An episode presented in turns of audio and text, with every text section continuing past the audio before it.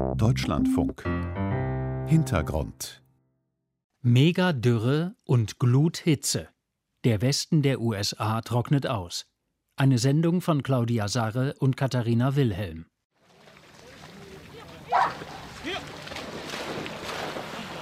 Grün-türkis und kristallklar schlängelt sich der Colorado River durch den Black Canyon. Dahinter erheben sich schroff und steinig die Black Mountains. Las Vegas ist nur gut eine Autostunde entfernt. Einige Kajaker machen sich an diesem glühend heißen Nachmittag bereit für eine Bootstour. Der Colorado River ist die Lebensader für die Menschen hier in der Wüste von Nevada. Allerdings verliert der Fluss durch ausbleibende Schneefälle von Jahr zu Jahr Wasser. Die Folge niedrige Wasserstände am Lake Mead, einem riesigen Trinkwasserreservoir, das vom Colorado River gespeist wird. Es ist schlimm. Ich war hier Mitte der 80er, als das Reservoir so voll war, dass es übergelaufen ist. Das ist nicht passiert, seitdem sie den Hoover-Damm in den 30er Jahren gebaut haben. Und jetzt ist der Wasserstand so tief gesunken. In Vegas wird das Wasser ziemlich knapp. Living in Vegas, the water is, is getting kind of tight. Joe spielt mit seinem Hund am Ufer des Colorado River. Er macht sich Sorgen über die rasant zunehmende Trockenheit in seinem Heimatstaat Nevada.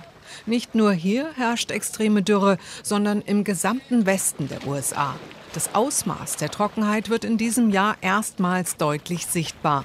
Ein paar Meilen flussaufwärts ist am felsigen Ufer des Lake Mead deutlich ein sogenannter Badewannenrand sichtbar. Um 42 Meter ist der Wasserpegel in den letzten 20 Jahren gesunken.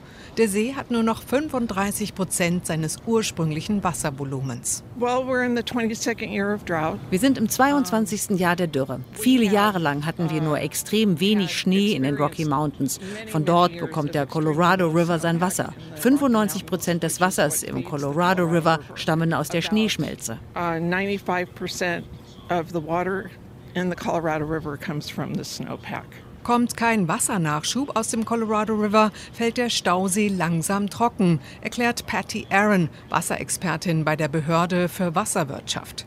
Ihr Arbeitsort ist der Hoover Dam, eine Anfang der 30er Jahre erbaute Talsperre mit einem Kraftwerk, das rund 350.000 Haushalte mit Strom aus Wasserkraft versorgt. It is concerning.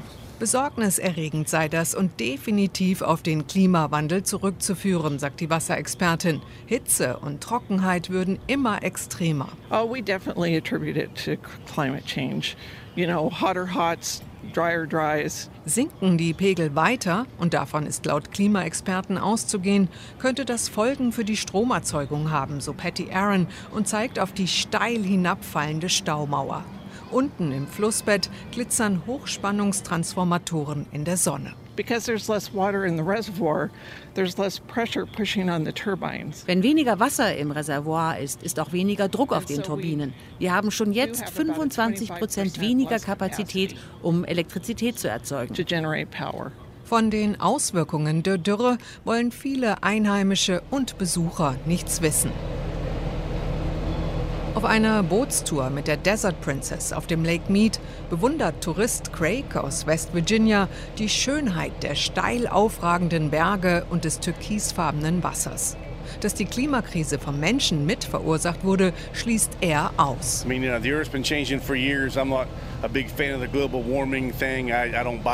ich bin kein großer Fan der globalen Erderwärmung. Ich glaube, das ist ein großes politisches Ding. Wir sind mitten in der Wüste. Ich sehe da kein so großes Problem. Behörden, Wissenschaftler und Politiker arbeiten unter Hochdruck daran, die fallenden Wasserpegel unter Kontrolle zu bringen. Ein Wassermanagementplan sieht vor, dass zuerst Landwirte in Arizona, später auch in Kalifornien auf Wasser aus dem Lake Mead verzichten müssen. Fällt der Wasserspiegel weiter, wird auch das Trinkwasser rationiert werden müssen, mit möglicherweise fatalen Konsequenzen für Mensch und Umwelt. 1500 Kilometer weiter im Nordwesten der USA, am Columbia River. Der mächtige Fluss durchtrennt die Bundesstaaten Oregon und Washington State. Der Columbia River schimmert blau-grünlich. Die Landschaft wirkt sattgrün, durchzogen von sanften Hügeln und Wasserfällen. Idyllisch. Doch der Schein trügt. Unter Wasser sterben die berühmten Lachse des Columbia Rivers. We found salmon um, covered in lesions, covered in fungus that were dying in the hot water. Brad Vandenhovel erzählt, dass hier Lachse gefunden wurden, die Verletzungen hatten, von Pilzen befallen waren und gestorben sind, wegen des heißen Wassers. Vandenhovel ist der Vorsitzende der Naturschutzorganisation Columbia River Keepers, die sich um den Schutz des Flusses kümmert. So, it was a es ist ein heißes, trockenes Jahr und Lachse brauchen kaltes Wasser. Das Wasser im Columbia River wurde zu heiß. Das Wasser hat jetzt 21 bis 22 Grad. Das wirkt jetzt nicht, als sei das viel, aber Lachse bevorzugen eher 16, 17 Grad. 20 ist die Obergrenze. Zehntausende Lachse seien in diesem Jahr umgekommen. Die Bilder, die Taucher von den Lachsen gemacht haben, sind erschreckend. Die Fischhaut hängt in Fetzen an den Tieren herunter. Mensch und Tier leiden unter der Hitze und Trockenheit. Doch der Naturschützer Brad Wandenhuvel betont, dass nicht nur die kurzfristige Hitzewelle den Lachsen geschadet hat. The rivers are hot because of the dams are die Flüsse sind heiß durch die Dämme, die für die Stromgewinnung gebaut wurden. Sie blockieren die Strömung und kreieren diese Reservoirs, die von der Sonne im Sommer aufgeheizt werden. Aber dazu kommt der Klimawandel, der alles noch heißer gemacht hat in diesem Jahr und die Fische an den Rand des Aussterbens bringt.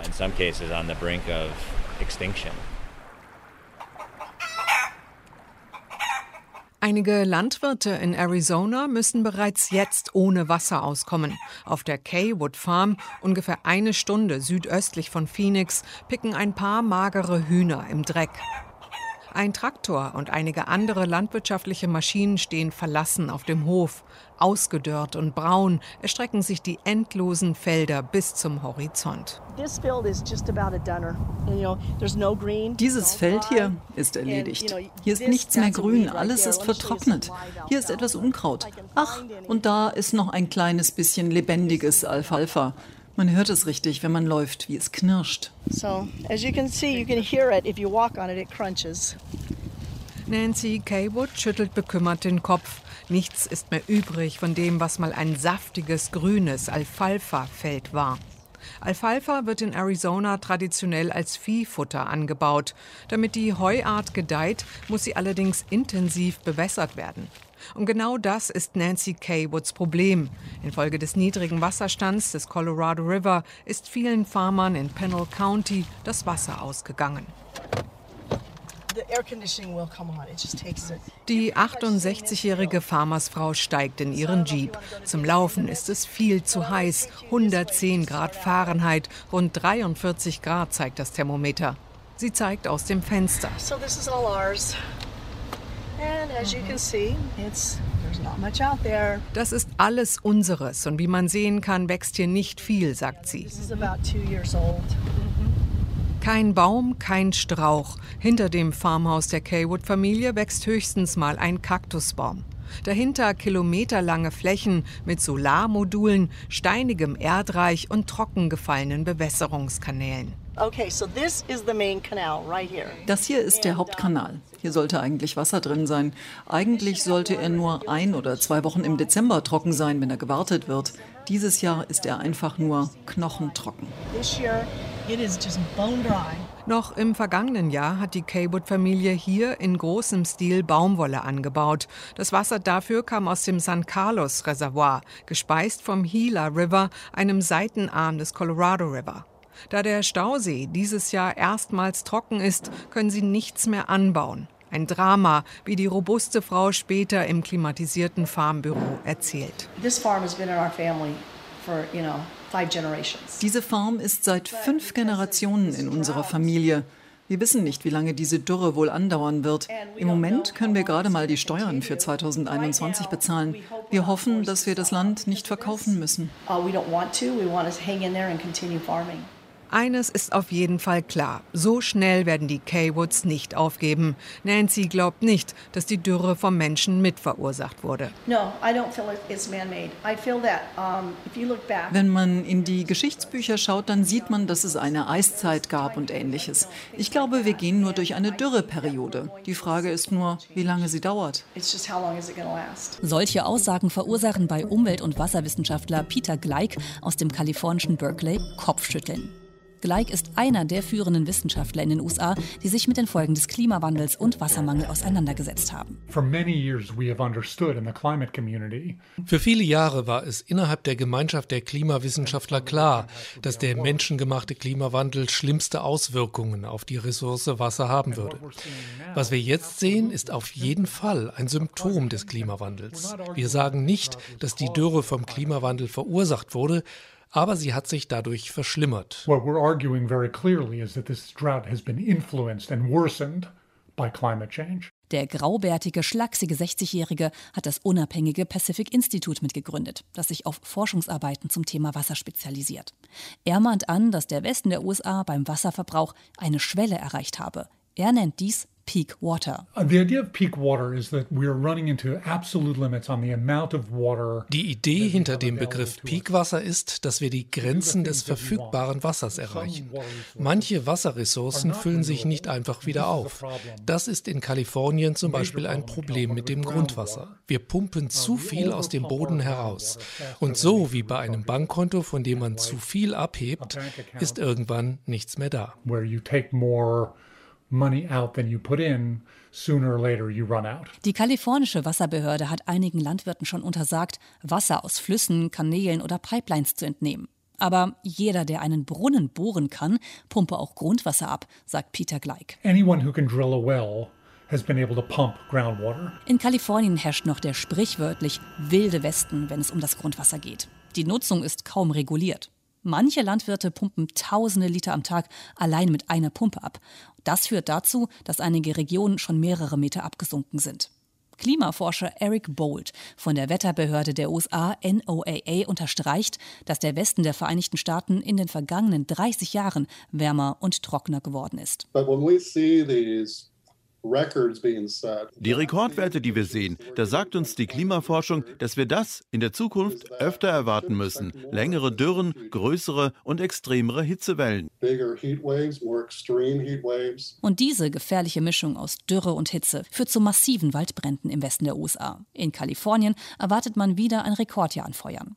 Die trockenen Gräser und heißen Temperaturen von teilweise über 40 Grad erschweren die Löscharbeiten.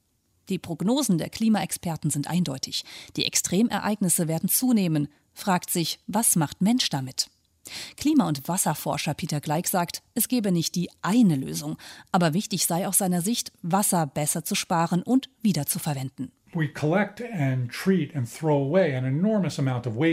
Wir sammeln, bewerten und schmeißen sehr viel Abwasser weg, wie die meisten Industriekulturen. Aber wir könnten das Wasser behandeln, sogar so, dass es wieder zu Trinkwasser wird.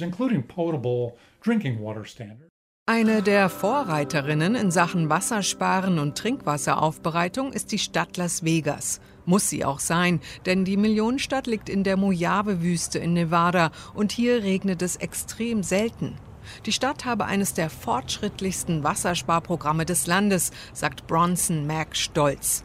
Er sitzt in seinem Büro der Southern Nevada Water Authority. So here in Las Vegas we have some of the most progressive and comprehensive water conservation programs. Wir verlangen nicht nur, dass Privathaushalte, Hotels, Casinos und Unternehmen Wasser sparen, sondern jede einzelne Branche muss ihren Anteil leisten. Eine Maßnahme sind saisonale Bewässerungsbeschränkungen. And some of the things that we have implemented are seasonal watering restrictions. Andere Maßnahmen sind sogenannte Water Cops, Bürger, die Wasserverschwendung melden, wassersparende Technologien bei Dusche, WC oder Geschirrspüler und finanzielle Anreize, damit Gartenbesitzer Rasen durch Steingärten und Wüstenpflanzen ersetzen. Gras auf öffentlichen Flächen soll bis 2026 ganz verboten werden. There's about 4000 acres of that grass that's in our community. Gut 1600 Hektar Rasen in unserer Community verbrauchen allein 10 Prozent unseres Wassers. Das Gras benötigt mehr Wasser pro Jahr als der ganze Las Vegas Strip. It uses more water per year than the entire Las Vegas Strip. Bronson Mack von der lokalen Wasserbehörde ist davon überzeugt, dass die Resorts am Las Vegas Strip durch Trinkwasseraufbereitung zum Wassersparen beitragen. Außerdem habe der Tourismus in Las Vegas eine enorme Wirtschaftskraft. So the Las Vegas Strip and all of the hotels that we have, it is the backbone of our economy. Der Las Vegas Strip ist das Rückgrat unserer Wirtschaft. Der Wasserverbrauch der Hotels macht 7% aus, aber das Wasser aus dem Innenbereich kann wieder aufbereitet und in den Lake Mead zurückgepumpt werden. Und für jede Gallone, die wir zurückpumpen, bekommen wir eine Gallone aufbereitetes Trinkwasser zurück. For every gallon we return back to Lake Mead, we can take another gallon out and bring it into the valley as treated drinking water. Auch rund 500 Kilometer weiter südlich im Bundesstaat Arizona wird über Lösungsmöglichkeiten nachgedacht. Phoenix gilt als die heißeste Stadt der USA und gleichzeitig als Boomtown. Aber wie kann eine wachsende Bevölkerung die zunehmende Trockenheit und Hitze unbeschadet überstehen? Die Lösung liegt hier vor allem in der Anpassung an die klimatischen Bedingungen, meint Sarah Porter. Sie leitet das Kyle Center für Wassernutzung an der Universität von Arizona. Cities withdraw a little over 10% of the water that's used from the system drawn by agriculture. Städte verbrauchen nur 10 Prozent des Wassers, sagt Sarah Porter. Fast der gesamte Rest fließe in die Landwirtschaft. Und die muss sich nicht nur in Arizona, sondern auch in Kalifornien zukünftig radikal umorientieren. Die Lösung liegt darin, neue Wege zu finden für eine blühende Landwirtschaft, die weniger Wasser braucht. Landwirtschaft nach den Methoden des 19. Jahrhunderts muss aufhören. Stattdessen brauchen wir revolutionäre Methoden des 21. Jahrhunderts.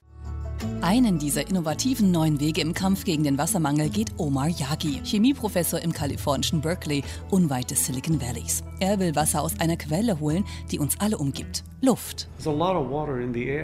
Es gibt viel Wasser in der Luft. Das können wir als Ressource nutzen, um Regionen auf der Welt zu versorgen, die nicht genug Regenwasser bekommen. 160 Länder weltweit müssen ihr Wasser importieren. Für viele Länder ist das ein richtiges Sicherheitsproblem. Yagi sitzt in seinem holzvertäfelten Eckbüro an der Elite-Uni. Er hat mit seinen Studenten ein kristallähnliches Material entwickelt, das vereinfacht gesagt in einem Glaskasten sitzt und Wasser aus der Luftfeuchtigkeit ziehen kann. Mit wenig Energieaufwand kann das Wasser extrahiert werden. Das Besondere, Yagis Erfindung, die sogenannten MOFs, funktionieren sogar in der Wüste. Diese Geräte können Wasser aus 10% Luftfeuchtigkeit ziehen, sogar 5%. Das Wasser, das wir gewinnen, ist super sauber. Wenn man es mineralisiert, wird es sogar zu Trinkwasser. Yagi erzählt, dass seine Erfindung vielleicht später als mikrowellengroßes Gerät in jeder Küche stehen könnte. Pro Tag ließen sich damit bis zu 8 Liter Wasser ernten. Größere Geräte schaffen bis zu 20.000 Liter. Damit könne man ein kleines Dorf versorgen. Noch sind die Geräte nicht auf dem Markt. Gemeinsam mit dem Unternehmen General Electric arbeite man an einem entsprechenden Projekt. Nicht nur Omayagi. Weltweit tüfteln viele Firmen und Wissenschaftler an der Wasser aus der Luftgewinnung. Sie gilt neben der Entsalzung von Meereswasser als eine der Zukunftstechniken, mit der das Problem des Wassermangels zumindest gemildert werden könnte. Auch wenn Yagi bewusst ist, wie sehr die Erderwärmung Dürren, Hitzewellen und Extremwetter verschlimmert, sei er optimistisch, was die Zukunft angeht. Das war der Hintergrund. Megadürre und Gluthitze. Der Westen der USA trocknet aus. Eine Sendung von Claudia Sarre und Katharina Wilhelm. Redaktion Norbert Weber.